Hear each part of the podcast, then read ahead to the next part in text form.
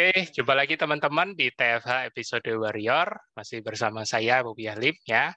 Uh, di hari Rabu ini, uh, kita akan mendengarkan satu kesaksian yang cukup luar biasa juga dari seorang warrior. Tapi sebelum itu, kita sapa dulu nih.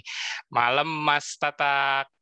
Selamat malam, Mas Bobi. Selamat malam, Hai, teman-teman. Ini Mas Tatak Basuki ini uh, warrior dari Medan ya, Mas ya, saat ini ya. Tapi sebenarnya ya, aslinya Prambanan. aslinya Magelang. Hah? Prambanan. Oh, Prambanan. Asli, asli Prambanan, aslinya ya. aslinya Prambanan ya Jawa Tengah, tapi ya. merantau ke Medan. Ya. Di Medan udah berapa lama, Mas?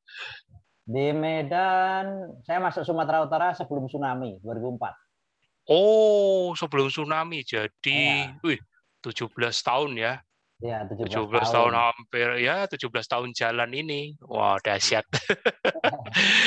Mas, thank you sudah sudah bersedia untuk jadi uh, apa? Uh, berbagi testimoni di episode TFH Warrior. Ya, Aku jujur uh, waktu itu uh, lihat kayaknya postingan reminder dari Facebook ya. Waktu ya. itu Mas Tatak berbicara mulutku adalah awal petakaku. Wah, itu ya itu langsung wah ini ini klik banget.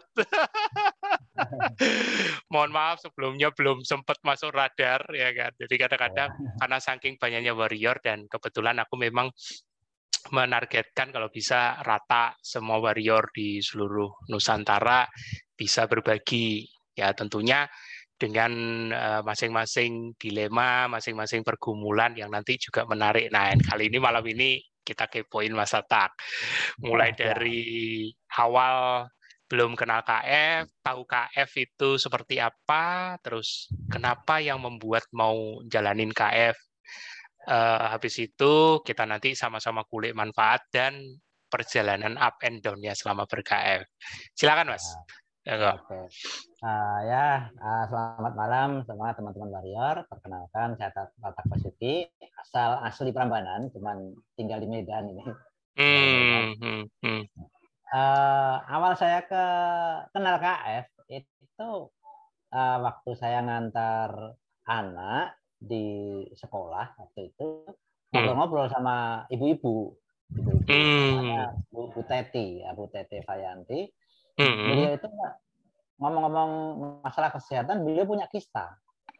Ya, oh, oke. Okay. Cuman beliau tidak mau di kemo, tidak mau minum obat, dioperasi juga nggak mau lah. Ini kan menantang dan menarik untuk saya ini. Kok bisa ibu itu udah difonis kista tapi nggak mau kemo pun nggak mau, obat pun nggak mau. Apa Waduh. yang menjadi apa motivasinya gitu kan? Menarik maksudnya ya jadi menarik, jadi catching betul. gitu ya iya uh. jadi kepo betul setelah hmm. saya tanya-tanya tidak banyak jawaban dari beliau mas saya masukkan hmm. di Facebook ya KF hmm. hmm. cuma itu yang terjadi hmm. nah okay. di situlah saya mulai membaca beberapa testimoni teman-teman warrior yang lain bahwasanya kok duh banyak sekali uh, penyakit yang bisa diperbaiki dengan pola makan KF ini.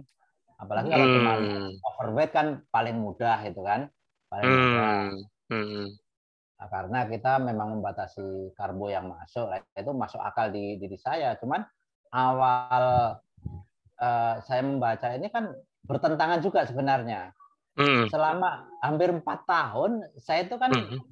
dikawal sama dokter setelah stroke. Kenapa gitu. masih kawal? Oh, stroke ya dulu ya? Iya, jadi oh. saya stroke-nya tahun 2013. 2013 stroke ya? Ya. Hmm. Awal Lebaran tahun 2013 saya terkena stroke. Nah, setelah hmm. itu full perawatan di rumah sakit selama satu bulan lebih dan hampir empat uh. tahun, ya, hampir empat hmm. tahun minum obat terus.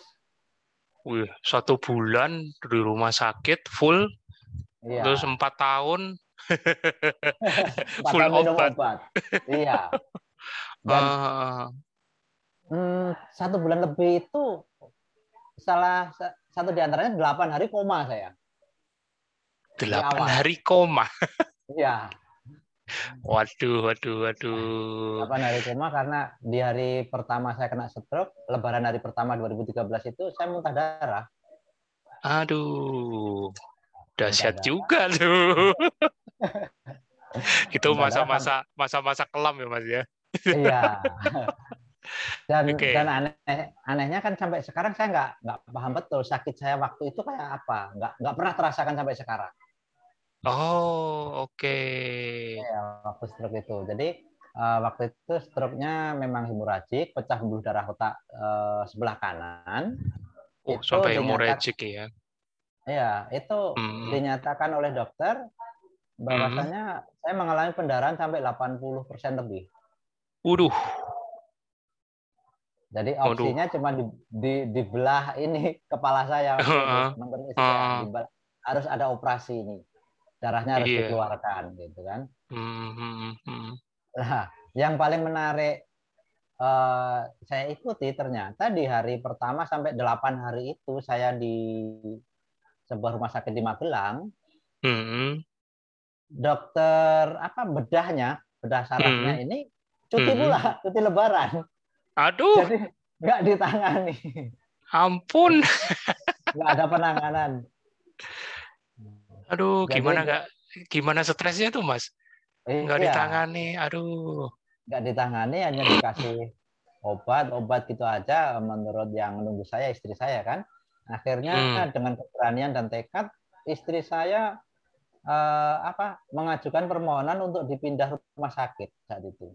Hmm, oke. Okay. Dari, dari Magelang ke ke Jogja itu mm -hmm. kita harus apa cari room dulu ada nggak room mm. untuk saya kan iya nah, iya iya setelah dapat baru di apa Pindahin. dipindahkan dengan segala konsekuensi resiko tanggung menumpang waktu itu iyalah tanda tangan surat segala macam itu pastinya itu iya mm. dan yang paling asik yang paling asik setelah saya KF kan mm. saya tuh dapat cerita dari istri saya bahwasanya penanganan pertama untuk mengeluarkan gumpalan darah di otak itu saya malah apa menjalani BF. Oh, oke. Okay. Ya, menjalani BF karena uh, setiap kali ada cairan masuk baik melalui infus maupun hmm. yang saya minum itu harus diukur hmm. berapa banyak sampai apa namanya? yang keluar pun juga diukur berapa banyak. Hmm, oke. Okay. Nah, di situ saya dilarang minum manis sama hmm. dokter bedah saraf. Hmm. Tapi saya dikasih Pocari Ionesen. Oh, oke. Okay. Iya. Jadi dalam satu hari bisa bisa satu dos 12 liter tuh habis saya. Buset. Iya. saya baru dengar ini ada ada rumah sakit di itunya pakai itu. Iya. Pocari Ionesen. iya. Itu Keren oleh juga. dokter dokter bedah saraf. Hmm, dokter, dokter, hmm, dokter senior udah udah sepuh ya udah sepuh. Uh, uh. Nah, karena dokter ini saya sebut namanya di Kota Medan, langsung uh, disebut sama profesor ini. Oh, saya tahu paham. Dokter itu bedah saraf satu-satunya di Jogja. Oh, oke. Okay, oke. Okay, okay. Lanjut Mas, lanjut Mas, menarik. Terus. ya. Jadi memang apa ya dari awal sampai sekarang memang saya nggak merasakan sakitnya seperti apa waktu pecah bulu darah otak saya itu. Tapi nah. vonis namanya itu membuat ini ya serem banget hemorrhagic 80% iya. persen gitu. Ya. iya. Dan itu saya dikasih tahu itu setelah satu bulan lebih loh. Oh. Setelah satu bulan lebih. Karena jadi selama dalam... satu bulan di rumah sakit itu nggak dikasih tahu uh, ini namanya apa, cuman ya memang ini lagi ada stroke gitu aja ya. Nggak dikasih tahu, stroke oh. nggak dikasih tahu. Saya oh nggak dikasih tahu.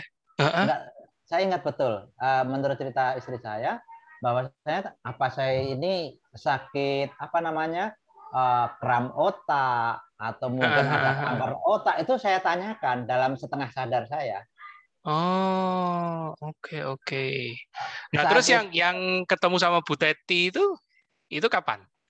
Oh, itu uh, hampir empat tahun setelah stroke itu, udah di Medan. Oh, jadi sudah sudah dalam masa perawatan ya, sudah dalam sudah. minum obat segala macam itu. Oh, oke. Okay. Iya, jadi iya, sorry, aku supaya teman-teman yang menyimak juga pengen tahu nih. Oh, ternyata itu ini masih cerita waktu stroke di rumah sakit itu ya?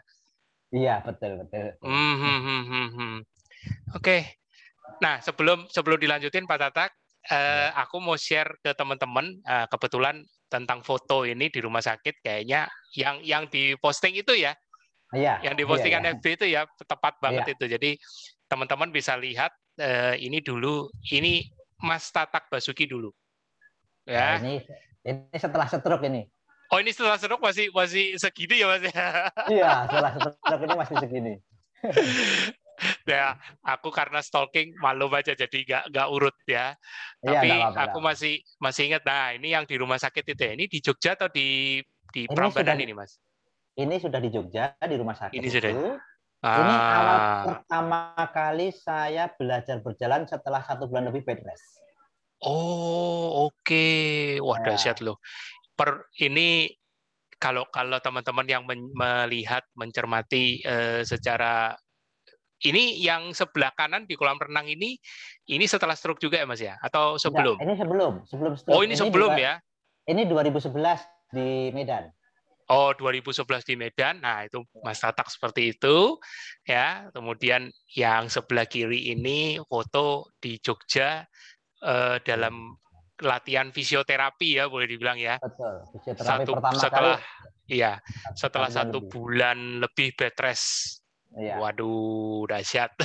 Nah, itu, itu berapa kantong aja yang masuk itu ada infus dua macam, yang paling bawah itu urin. Ha, ha, ha. Urin. Jadi memang banyak selang yang masuk. Infus saya sampai dua loh infusnya. Iya. Ada, itu sama kateternya juga ada. Ada di kaki. iya. Aduh.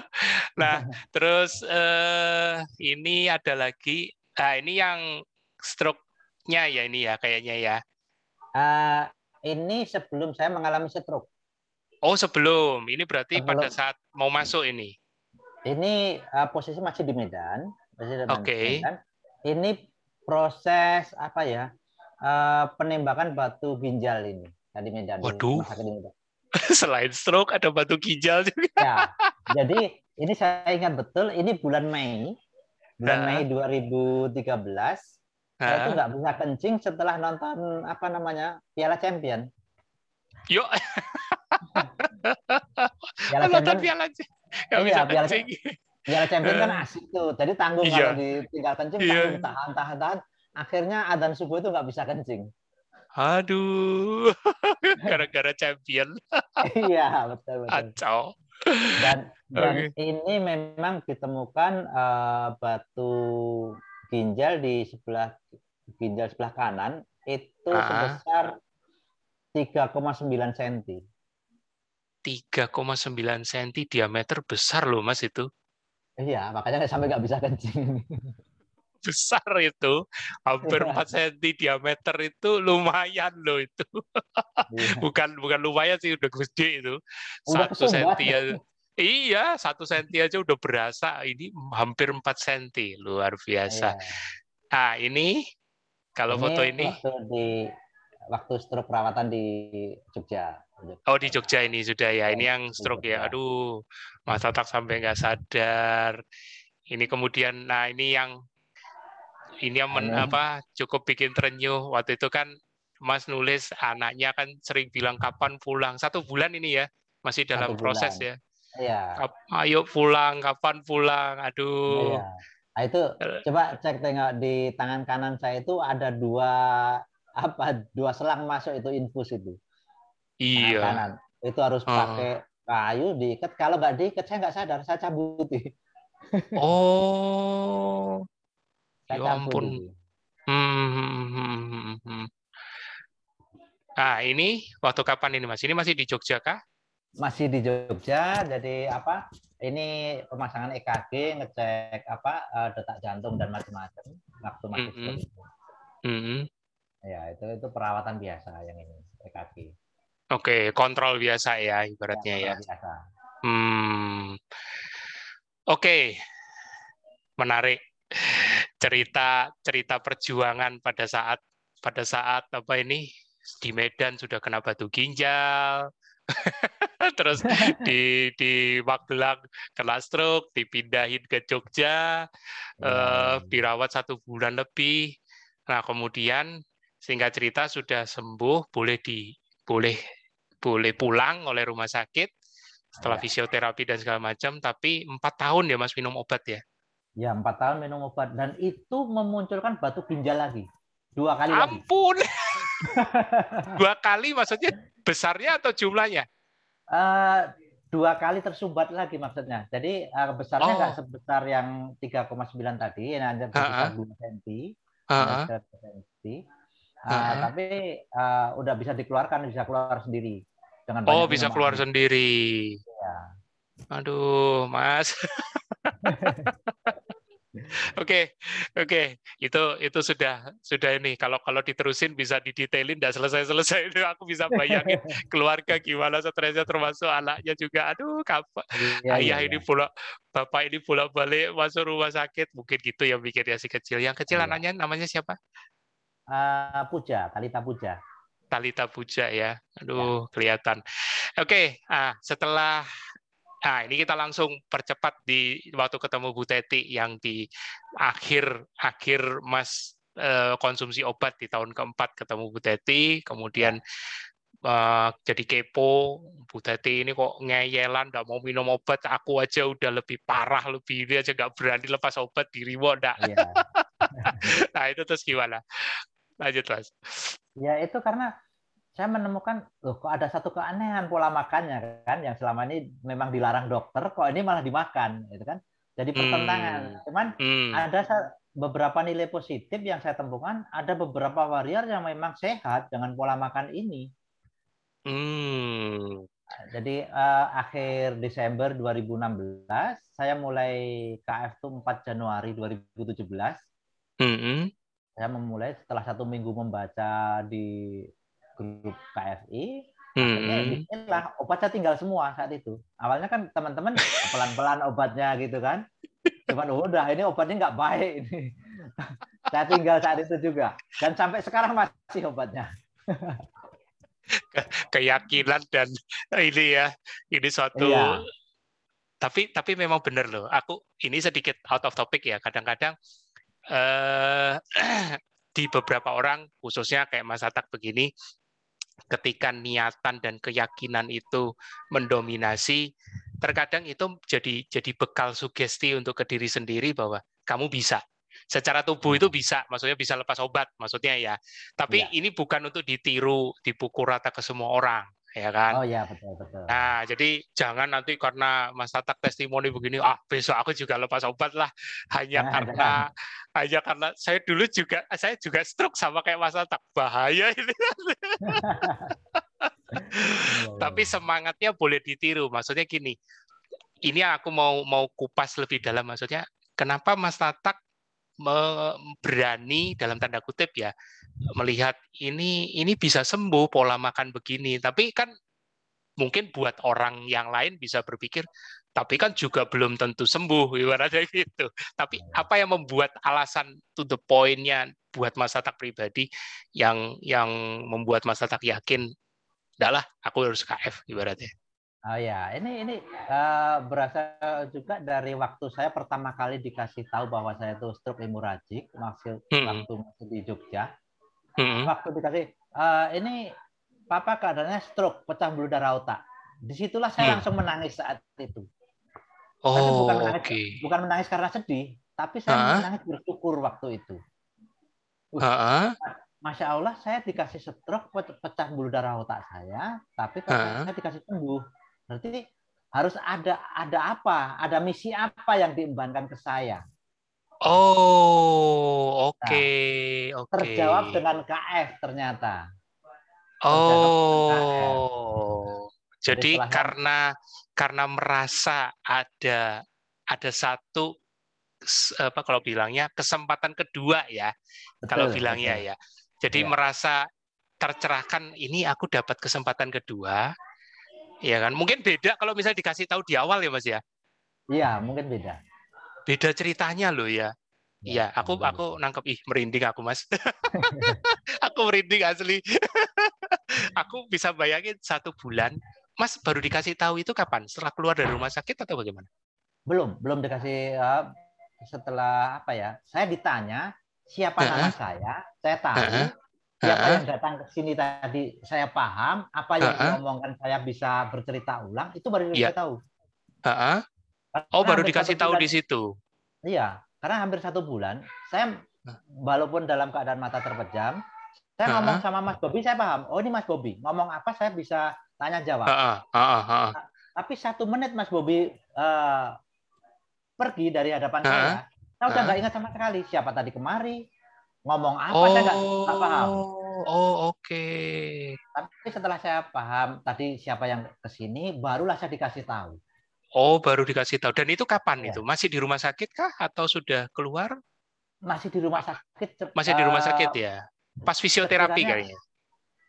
Sebelum sebelum uh, fisioterapi setiap apa udah minggu terakhir lah minggu terakhir. Oh, oke, okay, oke. Okay. Uh, saya dilatih organ gerak saya dan setelah uh -huh. saya ditanya siapa yang ke sini, saya baru baru bisa menjawab itu, barulah saya dikasih tahu istri saya, Pak sakitnya ini. Oh, gitu. oke. Okay. Di situ ya langsung. Tapi ya. tetap ya harus menjalani empat tahun pengobatan ya. Iya, iya. Nah, saya, ada satu ini, satu pengalaman juga. Setelah saya keluar dari rumah sakit, uh -huh. itu kan hampir dua tahun saya itu hilang ingatan. Astaga. Jadi saya sekarang di mana, ya kan? Ini rumah siapa? Saya nggak tahu. Astaga mas. Kota, Mag Kota Magelang saya nggak paham. Rumah yang di Prambanan saya nggak paham. Ini rumah siapa? Saya di mana? Tapi kalau dengan personalnya, saya tahu paham semua. Tapi hmm, keberadaan hmm. saya, saya yang nggak tahu. Hmm. Nah itu okay, okay. hampir dua tahun juga. Nah itu uh, kembalinya ingatan saya pun dengan satu peristiwa yang tidak saya duga sebenarnya. Uh-huh. Saya itu ada cerita siang-siang sama istri saya di tempat tidur gitu kan. Yeah. Ngobrol-ngobrol, apa pun saya obrolkan di situ. Setelah uh-huh. dengar azan duhur, saya uh-huh. baring. Saya berbaring. Uh-huh. Ah, capek lah ini, saya berbaring. Loh, uh-huh. di situlah saya terserang vertigo. Oh, oke. Okay. Seorang vertigo. vertigo. Ha? Ya, muntah saya. Di tempat tidur oh. saya muntah. Ha?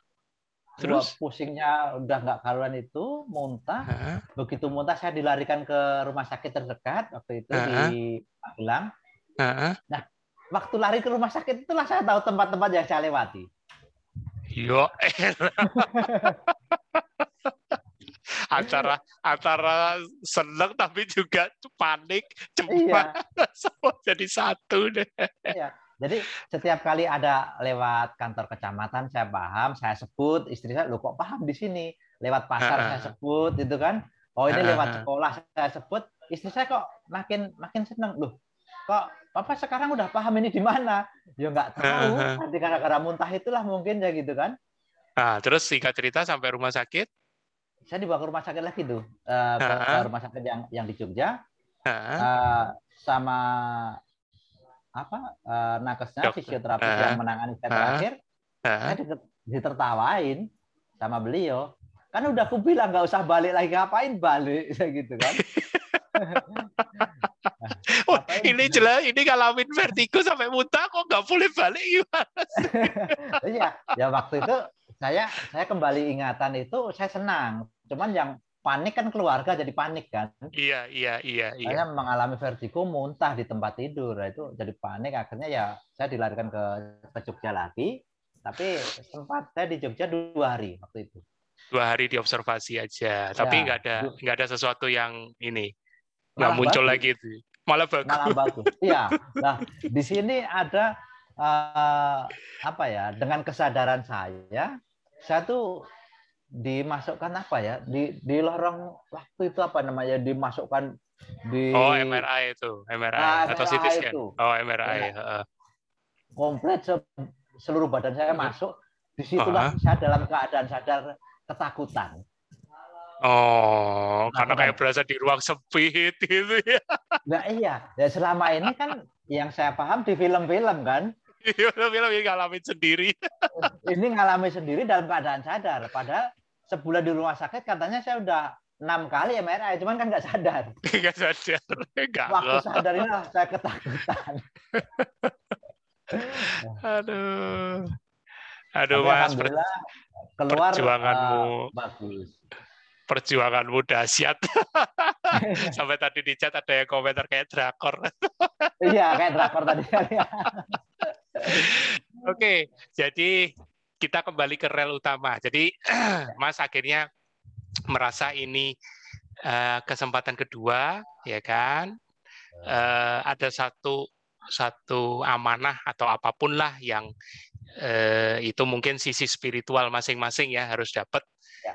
ya dan itu terjawab setelah empat tahun pengobatan dengan segala proses pergumulan ada vertigo dan segala macam tapi ya. akhirnya ngekliknya di di akhir tahun keempat itu ya ketemu sama Bu Teti kemudian melihat ya. jangan-jangan ya. ini ya kan aku harus menemukan ini supaya ini dan itu ngeklop akhirnya kayak kayak nyambung uh, amanah yang harus dijaga tadi secara spiritual ternyata nyambung dengan oh ternyata jawabannya KF itu setelah empat hmm. tahun ya.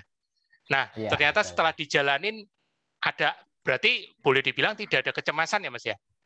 Nggak ada Atau ada nggak ada sama sekali ya yakin benar-benar ya? Yakin. Dan uh, tidak ada yang salah di KF bagi saya ya. Tidak ada yang salah di KF ini ini langka loh yang kayak gini. Jujur langka. Karena karena jujur ya banyak orang yang masih ya kita mesti ngomong terus terang ragu. Terus ada skeptisnya dikit kadang-kadang ya kan. Terus belum lagi kalau ngalamin gejala ya kan. Padahal Mas Tatak aku yakin dalam proses setelah berkayu juga masih ada gejala ya yang muncul ya nah, masih masih ada masih, ya? gejala ya? cuman apa uh, saya tetap optimis di KF inilah perbaikan saya itu itu Mas iya. itu yang benar-benar membedakan gitu loh. Walaupun kadang-kadang iya. ya tiap-tiap orang kita secara komunitas bisa bantu sih maksudnya ini AC, ini proses perbaikan atau ini kurang nih tidurnya atau apa tapi yang bisa meyakini ya diri sendiri sebenarnya. Bekalnya diri sendiri sendiri sendiri. Dahsyat. Mas, lanjut setelah berKF kita harus mulai kupas ke tapi sebelum sebelum ke sana aku mau share fotonya Mas Tatak lagi setelah setelah ber-KF ya. Jadi ini teman-teman bisa lihat Mas Tatak di tengah sawah ya. Oh, iya. Perbedaannya sudah jauh ya, luar biasa. Iya. Eh, penampilan, fisik dan segala macam. Iya. Nah, ini ini aku juga suka. Don't panic, jangan panik. Semua oh, kembali di di mindset, semua kembali iya. di pemikiran kita. Kita mau memandangnya seperti apa ya. ya. Kemudian sorry. Eh, kok jadi ngeheng? Oke, sebentar. Yang satu lagi ini sama istri ini. Ini yang cukup menyentuh ya. Istri ini salah satu figur yang setia menemani Mas Atak selama progresnya ya. dari pertama sebelum berKF sampai sekarang dan bisa terlihat ya kalau ditanya kalau kalau mau tahu perasaannya atau bagaimana kesan pesannya jangan ditanya lah lihatlah dari senyumannya udah kelihatan ya.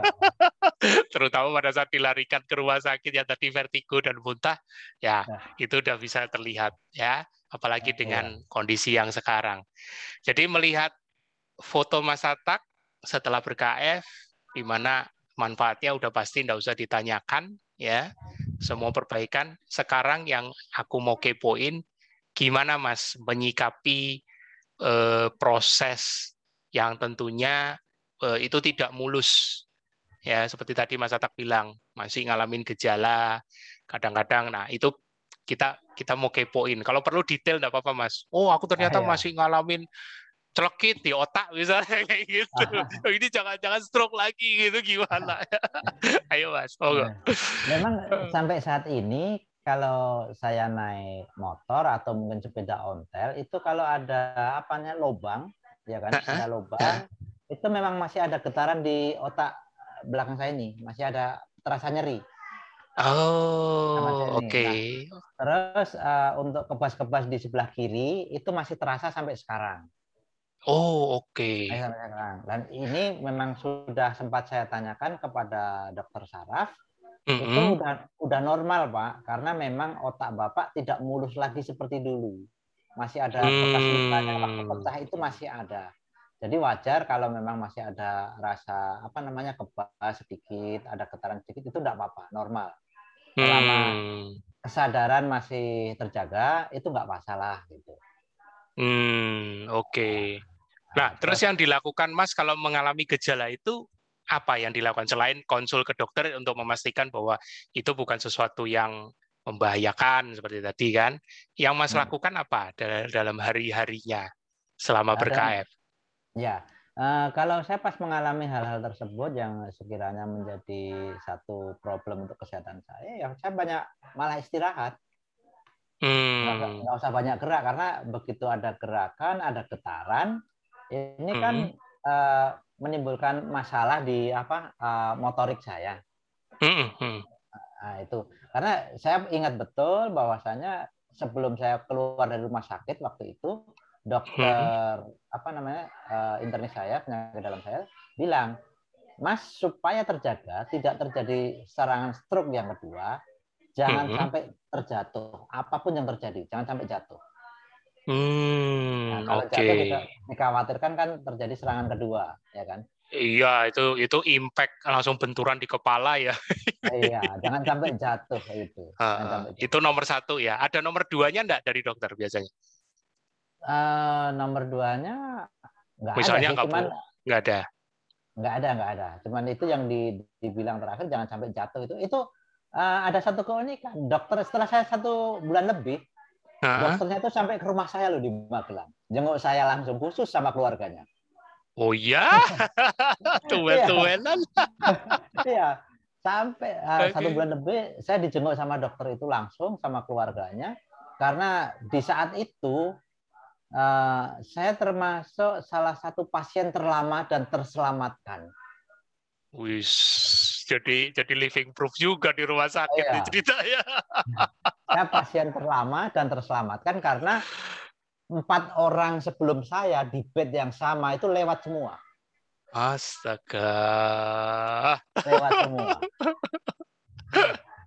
Nah, dan waktu ini tadi kan ada ada foto saya waktu cek MRI ya, MRI dekat mm -hmm. jantung tadi.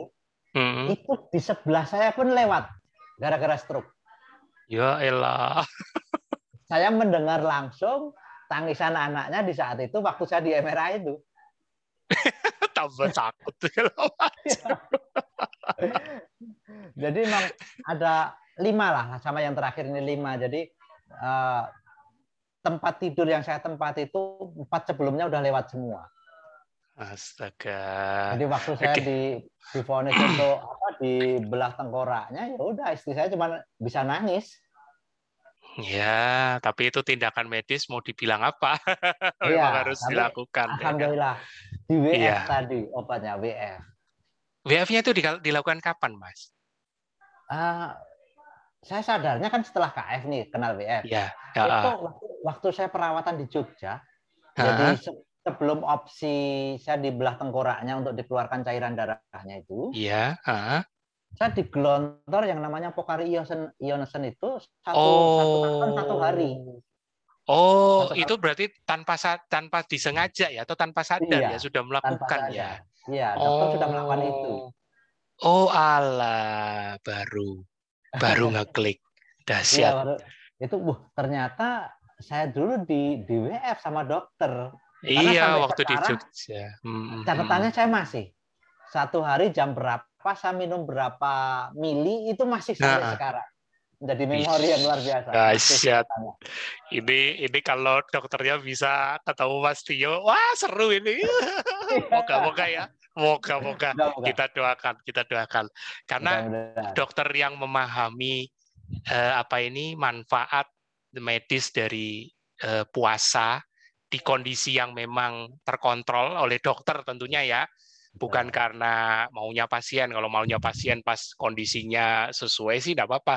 Cuman kadang-kadang kan kita yang awam ini kan tidak tahu nih cuman cuman biasanya kayak aku dulu lah aku di tahun pertama sembrono melakukan BF3 kan karena mindset lugu ibaratnya gitu kan iya, iya, pengen iya. cepet sembuh udah hajar aja BF3 terus nggak tahu caranya ya akhirnya jebol juga ya kan tapi karena ini dokter yang melakukan jadi wah ini ini langka ini. Ini sesuatu yang juga menarik nanti ya. Nanti di WA ya Mas ya. Moga-moga kalau Mas ada kontaknya kita kita coba sambungin ke ke founder kita deh. Siapa tahu bisa ngobrol. ya. Iya, iya. Ngobrol secara fisiologi bukan secara program program polanya enggak, fisiologi iya. aja ya. Iya, iya. Oke, itu WF kita sudah sudah paham Nah, balik lagi ke tadi waktu Mas masih mengalami progres perbaikan. Eh, kalau dilihat dari intensitasnya, Mas eh, sering mengal eh, di awal-awal pastinya sering mengalami ya. Misalnya kebas, terus yang kayak tadi Mas bilang apa getaran di belakang. Ya. Apalagi Mas, ya. dada mungkin agak ini atau bagaimana? Nah, kalau dada enggak, di awal enggak, ya? saya mata mata saya juling. Oh. Mata saya juling jadi uh, dalam keadaan mata telanjang begini, Ha-ha. saya bisa melihat Mas Bobi jadi empat. Astaga, itu di awal itu ya? Iya. Di awal ngalamin gitu ya? Satu bulan lebih itu. Makanya Aduh. tadi di, di, di foto itu kan kadang mata saya ditutup satu gini kan pakai pakai. Nah, itu supaya menghindari itu. Oh. Supaya nggak jadi empat. Karena oke. Okay. Yang satu Mas Bobi di depan saya pas. Uh -uh yang tiga itu bisa di atas apa uh, langit-langit ini. Ya Allah. jadi empat. itu ya. Iya. Ada ada ngalamin ini nggak? Maksudnya yang apa biasanya kalau orang stroke itu pelo atau apa gitu? Ada nggak ngalamin? Oh nggak ada, nggak ada. Nggak ada ya. Oh ada. berarti Karena... berarti manifestasi stroke itu macam-macam ya, tidak selalu iya. tidak selalu. Tapi kebetulan Mas Tatak itu tadi yang belakang ini agak masih geter, kebas iya. sama yang eh, juling itu ya penglihatan. Ya. Penglihatan jadi ini ya. nah, itu satu bulan ka, sudah mulai membaik ya. Sudah satu membaik. bulan sudah mulai membaik. Tapi yang yang ini sel, kalau masih ada getaran berlebih tetap ya masih ya. Sampai kalau yang masih ya. Masih, nggak, masih. Nggak, nggak, nggak itu mas, nggak, nggak parno, nggak merasa ini kok nggak selesai-selesai gitu, nggak mikirin enggak, begitu mas. Enggak, karena udah saya tanyakan ke dokter itu bekas lukamu yang tidak sempurna, nggak sembuh sempurna. Hmm. Bekas bekas uh, pecahnya dulu itu. Hmm. Jadi karena udah paham, oh itu yang apa menjadi penyebabnya ya sudah, nggak masalah. Hmm. Nah ini uh, ada lagi enggak gejala yang mungkin uh, waktu itu termasuk progres perbaikan dan sampai sekarang kadang-kadang masih dialami atau sudah jarang tapi masih muncul. Ada lagi tidak selain tiga itu, Mas? Uh, kalau di awal dulu saya apa keluar dari rumah sakit itu ada ada efek yang sebenarnya negatif sih negatif. Mm -hmm. Apa tuh? Perlu, perlu perlu saya ceritakan juga di sini. Iya. Uh, saya kan satu bulan dipasang kateter. Iya betul. Nah pasang kateter itu. Nah itu menyebabkan apa uh, kontrol kencing saya jadi hilang. Oh oke. Okay. Kontrol kencing saya jadi hilang. Jadi begitu saya terasa pengen kencing, udah langsung basah di celana. Iya iya iya. Itu jadi kayak nggak bisa nahan. Bulan lebih. Iya dua bulan lebih di awal itu. Di awal setelah keluar dari rumah sakit ya? Iya. Nah, kalau yang setelah KF-nya? Setelah KF udah hilang semua. Sudah hilang semua ya. Berarti itu ya, itu yang di di masih masih proses masa pengobatan itu ya. Iya, masih pengobatan. Pengobatan empat tahun itu ya. Kalau ya. yang gejala yang masih dialami sekarang, yang setelah setelah ber-KF, setelah ber-KF yang masih dialami sekarang apa mas? Selain eh, kebas sama yang di belakang ini getaran? Enggak ada. Kalau enggak ada ya, cuma dua itu ya. Efek stroke enggak ada. Dada yang hmm. saya udah, udah pulih kembali. Udah hmm. kembali. Hmm. Cuman kalau oh. apa uh, lupa hal-hal kecil naruh sesuatu, uh, itu lupa itu masih. Masih. Itu, itu, itu kawan bayi ternyata. lupa naruh kunci ya kan itu aja kayaknya kayaknya jadi PR tambahan istri itu tapi masih penting daripada lupa di mana berada mending mending lupa iya. kunci gitu. iya. Oke aduh ini ini kalau kalau diterusin bisa nggak selesai selesai ini panjang misalnya berarti dari 2017 des eh 2017 awal ya? Atau Januari. Januari, ya. 4 Januari sampai sekarang berarti sudah empat tahun lebih dan masih enjoy, masih tidak musingin, masih sering cek GDP enggak, Mas? Cek GDP udah jarang, udah udah, udah jarang ya? Sih. Iya. Udah enjoy aja. Udah enjoy aja walaupun ngalamin kadang-kadang pernah enggak kecapean, Mas? Maksudnya terlalu terlalu stres fisik atau kayak gimana gitu, pernah enggak? Oh pernah, pernah. Pernah. Waktu apa? Saya uh, pulang kerja malam, mm-hmm. seperti tadi ada foto di sawah itu kan. Mm-hmm. Itu kan itu jaraknya sekitar 110 kilo dari kota Medan. Wah. Jadi harus harus pulang malam waktu itu, harus pulang malam. Waduh. Di situ bawa uh, kadang saya cuma bawa motor, kadang bawa mobil juga ya kan. Jadi mm-hmm. kecapean di situ aja. Tapi uh, sesuai petunjuk tidur nggak boleh hutang kan? Iya betul. Tidur ya itu. Kan hari berikutnya ya saya bayar di hari siangnya. Hmm. hmm. Itu yang harus harus di harus dilunasin ibaratnya. Jangan ya, sampai enggak. Oke. Okay. Berarti kalau ada yang nanya nih, mencoba mewakili pertanyaan teman-teman, Mas Tatak sering puasa panjang atau bagaimana? saya sering puasa panjang dan bahkan mm -hmm. saya itu termasuk uh, di KF termasuk mungkin orang-orang frontal. Jadi saya mm -hmm. sekali dua kali nulis di situ ada WF on DF. Itu sering saya lakukan. on DF ya. Iya. Dosh. Itu saya lakukan lima hari tujuh hari biasa.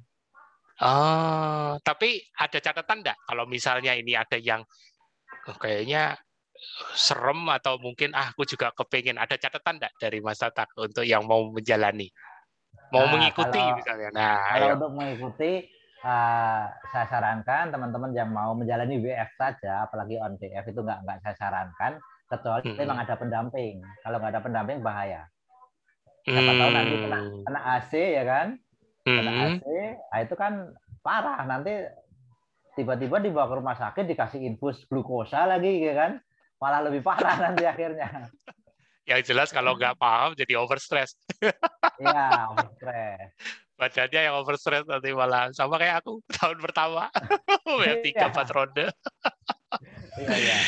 Ya, jadi memahami memang ya. Karena Betul. jangan cuma melihat sisi oh aku pengen cepat sembuh ya kan banyak sih mas yang aku lihat mindsetnya masih masih sederhana ya tidak salah sih mindsetnya memang sederhana pingin cepat sembuh apalagi kalau dengar testimoni kayak gini wah ini mas Tatak dulunya juga stroke terus langsung ditiru kan habis-habis ditiru oh, jiplak 100% makannya yang begini pokoknya di stalking lah maksudnya dikuntit di di media sosial iya. gitu itu yang baik saya menjalani KF itu setelah pertemuan kita pertama di Pekanbaru ya Mas Robi ya? Iya, betul. Di Pekanbaru itu itu KF saya yang ke 123. Wow, udah empat bulan ya.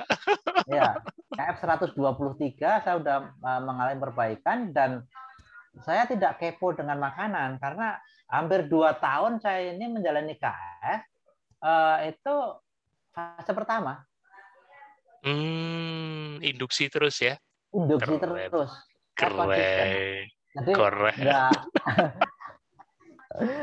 saya nggak nggak nggak kepo sama makanan-makanan. Nggak pusingin terus. lah, ya kan? Iya betul. Karena ya. di KM ini kan sebenarnya nggak nggak pusing. Iya betul. Aku jadi keinget episode sebelumnya Teva dengan Mas Gufran yang dari Aceh, ya kan? Oh, Beliau juga nggak oh, pusingin. Iya, iya Mas Gufran. yang penting ada kambing selesai. ya. Dan bakalan bosen ya.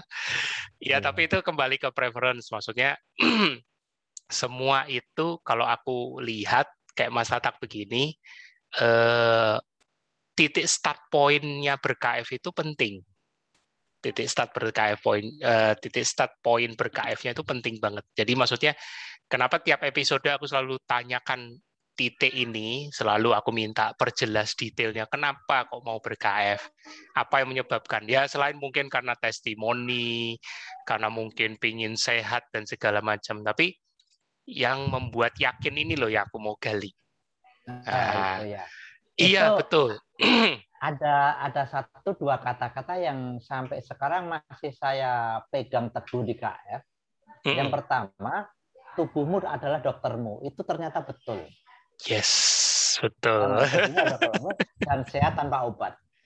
Iya. Iya. Karena apa? Saya pengen sehat dengan obat, muncul penyakit lain, batu ginjal. Iya kan? Batu ginjalnya nah, balik. Iya. Dan iya. tubuhmu adalah doktermu itu secara sederhana saya simpulkan begini. Kita pernah pilek, kita pernah hmm. pusing, hmm. tanpa minum obat kok sembuh. Hmm. Sederhana itu aja. Hmm, betul. Nah, ya, jadi da dari situlah uh, kemungkinan kan banyak penyakit-penyakit kronis lain bisa sembuh dengan mengatur pola makan. Yes, yes, pola makan dan juga pola hidup ya. Karena kalau kalau melulu di makanan nanti ujung-ujungnya bosan terus. Iya. aku karena... aku nggak yakin bisa kayak Mas Tatak dua tahun fase induksi terus, aduh bosan kayaknya. iya. Nah, uniknya di sini saya bisa bertahan dua tahun induksi itu karena saya memang hobi masak. Ah, nah, ini tips, ini tips ini, ini tips ini keren. Hobi masak. Iya. Di, di rumah tangga ini memang uh, 90% saya yang belanja, saya yang masak. Ah, yang benar mas. iya betul, iya betul. Saya yang masak di rumah. Wah. Jadi saya tanya istri mau makan apa, anak mau makan apa. Us. Berbahagialah istrimu mas. Kayaknya kayaknya bedanya sama Mas Tio itu deh. kalau Mas Tio dimasakin. Oke. Okay, Wah, Kak. Kalau Mas Tio kan memang ada mertua yang siap. Ada eh, mertua. Padang tuh gak ada kan. iya.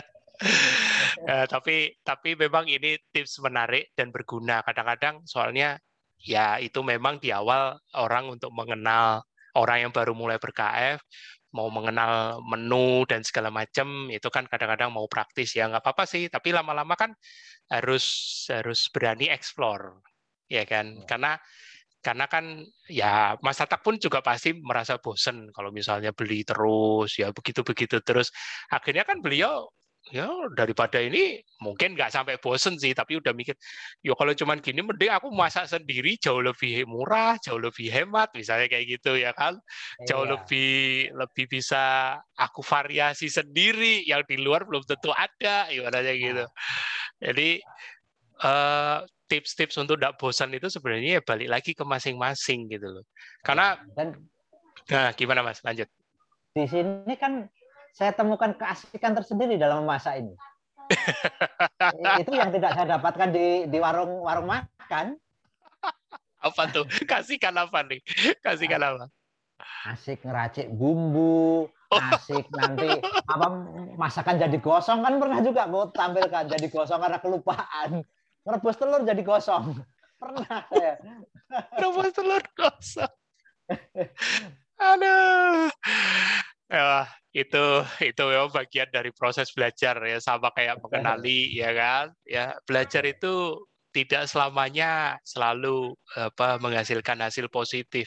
Kadang-kadang kita mengalami belajar sesuatu itu kadang malah bikin kita tahu oh diri kita salah. Tapi ya balik lagi kita mau melihatnya sebagai apa? Sebagai sebagai yang mengintimidasi kita hasil negatif itu atau justru memacu kita untuk mau bangkit ibaratnya. Oh iya saya tahu salah di situ saya nggak boleh ulangi lagi kan gitu ya, ya. harusnya. Cuman ya balik lagi ini masing-masing personal banget. Makanya aku selalu bilang KF itu journey sifatnya perjalanan masing-masing subjektif. Harus harus dikenali. Komunitas itu cuman cuman bantu cuman bantu dari sisi sharing tapi bukan untuk jadi patokan oh kalau kalau misalnya nih kayak Mas Tatak ini stroke, oh aku mau WF on DF bahaya itu. Kacau kalau kalau langsung diikutin. Itu harus harus memahami kap, kapasitas badannya saat ini gimana gitu kan. Kemudian hari-hariannya bagaimana. Aku aku aja berusaha merangkum ini semua ya. Maksudnya perjalanan Mas Tatak nggak kelihatan sama sekali loh bekas-bekas eh, apa itu maksudnya beda ya orang zaman orang yang dulunya pernah stroke apalagi sampai kronologi seperti itu ya kan terus melihat psikisnya Mas Tatak sekarang yang sama sekali nggak menyisakan itu gitu loh ngerti tidak? Iya iya ya paham. Nah kamu ya, jadi uh, aura positifnya itu dominan gitu loh. Iya. Ya bukan berarti nggak pernah ngalamin yang negatif ya tanyakan aja ke istrinya kalau nggak percaya seperti apa iya, iya, iya. dulu pergumulannya ya kan empat tahun iya. obat iya. satu bulan lebih di rumah sakit ya kan. Iya itu itu wah tapi aku melihat bagaimana modal berpikir positif yang dipelihara ini dan memang itu starting pointnya Mas Tatak bekal bekal berKF-nya itu yang membuat Mas Tatak nggak usah disuruh nggak usah dijanjiin apa-apa juga. Ya setia sendiri di KF oh, oh nggak ada hadiah apa-apa selain tadi Mas Tatak bilang tubuhku adalah dokterku sendiri. Selesai. Yang sehat kan diri sendiri, bukan orang lain. Gitu. Nah, dan ini di di Medan eh, saat ini ada dua warrior juga yang berusaha sehat dari stroke. Hmm. Di, di di Medan, yang satu sudah empat tahun berKF, hmm. uh, yang satu baru berapa minggu ini berKF. Tapi uh, saya pantau beliau-beliau uh, udah mulai ada perbaikan setelah hmm. apa ganti pola makan istirahatnya saya sarankan gitu kan Syukur. Udah udah mulai ada perbaikan ini. Syukurlah tetap berkarya mas. Ya habis ini habis ini kayaknya bakal dibanjiri teman-teman di seluruh yang bakal ya setelah nonton video ini yang punya pengalaman hemorrhaging stroke. Nah siap siap. siap, siap berbagi pokoknya. Tetap sabar yang di atas pasti akan menggunakan pengalaman Mas Tatak untuk uh, jadi saluran berkat ya. ya karena cerita kita bisa jadi bisa jadi secerca harapan ya kan? Walaupun ya. ya kembali ke pribadi tersebut menjalankannya seperti apa ya kan? Kerelaan untuk dibentuknya seperti apa itu yang itu yang sangat membedakan nantinya. Aduh keren. Mas kita sudah di penghujung acara. Thank ya. you sekali lagi. Ya, Aku kalau boleh minta Mas Hatta kasih closing statement ya kan untuk teman-teman yang nanti ya, yang belum sempat hadir malam ini tapi nanti menonton video ini Mas bisa kasih closing statement. Silakan Mas. Oke, terima kasih uh, pada warrior semua. Uh, bahwasanya uh, KF ini memang murni gaya hidup, bukan uh, hidup yang banyak gaya.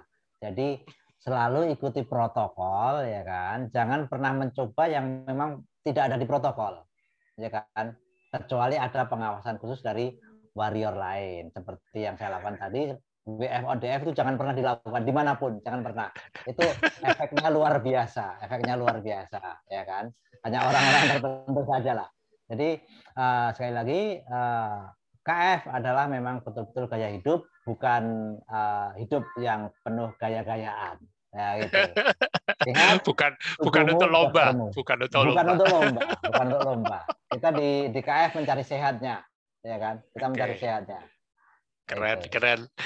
Thank okay. you Mas Atak ya. Sama-sama. Nanti kapan-kapan kalau kalau kita bisa berjumpa lagi ya, Mas Atak pas ke Magelang atau pas ke Jakarta, wah kita harus ketemu. Syukur-syukur ya, ketemu ya. Mas Tio di kantor. Oh siap, siap. Saya udah rindu sama Mas Tio ini. iya. Kalau ada istilahnya Mas Atak ini Mas Tio versi Medan. iya, kaminya di sini. Oke, okay, thank you, thank you. Ya, teman-teman, bagaimanapun waktu juga yang memisahkan, tapi seperti yang tadi teman-teman sudah saksikan, episode TFH selalu berisikan testimoni yang nantinya membantu teman-teman untuk bisa yakin. Tapi yang bisa membuat teman-teman benar-benar bisa konsisten ataupun apa pun itu kembali ke tujuanmu semula dari awal seperti apa. Dan alasan utamanya alasan yang menyebabkan Anda ingin menjalankan KF tanpa paksaan atau apa pun itu ataupun ada iming-iming nggak dia itu semua kembali ke masing-masing. Tapi teman-teman yang nanti juga akan menuai sesuai seberapa berat bobot dari tujuan awalnya tadi. Kalau teman-teman cuma mau hanya sekedar berat badan, ya ya sudah pasti setelah tercapai berat badan ya sudah selesai. Dan itu tidak salah. Tapi teman-teman di episode TV bertebaran begitu banyak testimoni tentu teman-teman harus lihat perjuangannya masing-masing warrior seperti apa. Seperti Mas Tatak dan juga tadi yang sempat aku sebutin Mas Gufran dari Aceh dan banyak lagi. Simak semua di itu YouTube di rekaman yang sudah uh, eh, TFH-nya. Ya, masih ya. ada uh, minggu depan khusus hari Sabtu ini aku kasih pengumuman uh, untuk episode Nakes. Mas Tio uh, berkesempatan untuk bisa berbagi ilmunya di seminar dengan ID cabang Bogor lewat aplikasi Doctor to Doctor D2D. Pengumuman sudah diposting Mas Tio di wall Facebook dan grup grup WhatsApp dan Telegram di mana mungkin Anda sudah berada. Simak live wall-nya di live FB-nya di wall Mas Tio ya untuk seminar ini pastikan jangan ketinggalan dan baru kita minggu depan akan ketemu lagi dengan saya di TFA Warrior dan juga Sabtu di TFA episode Nagas. Sampai jumpa teman-teman. Sampai jumpa dan tetap semangat.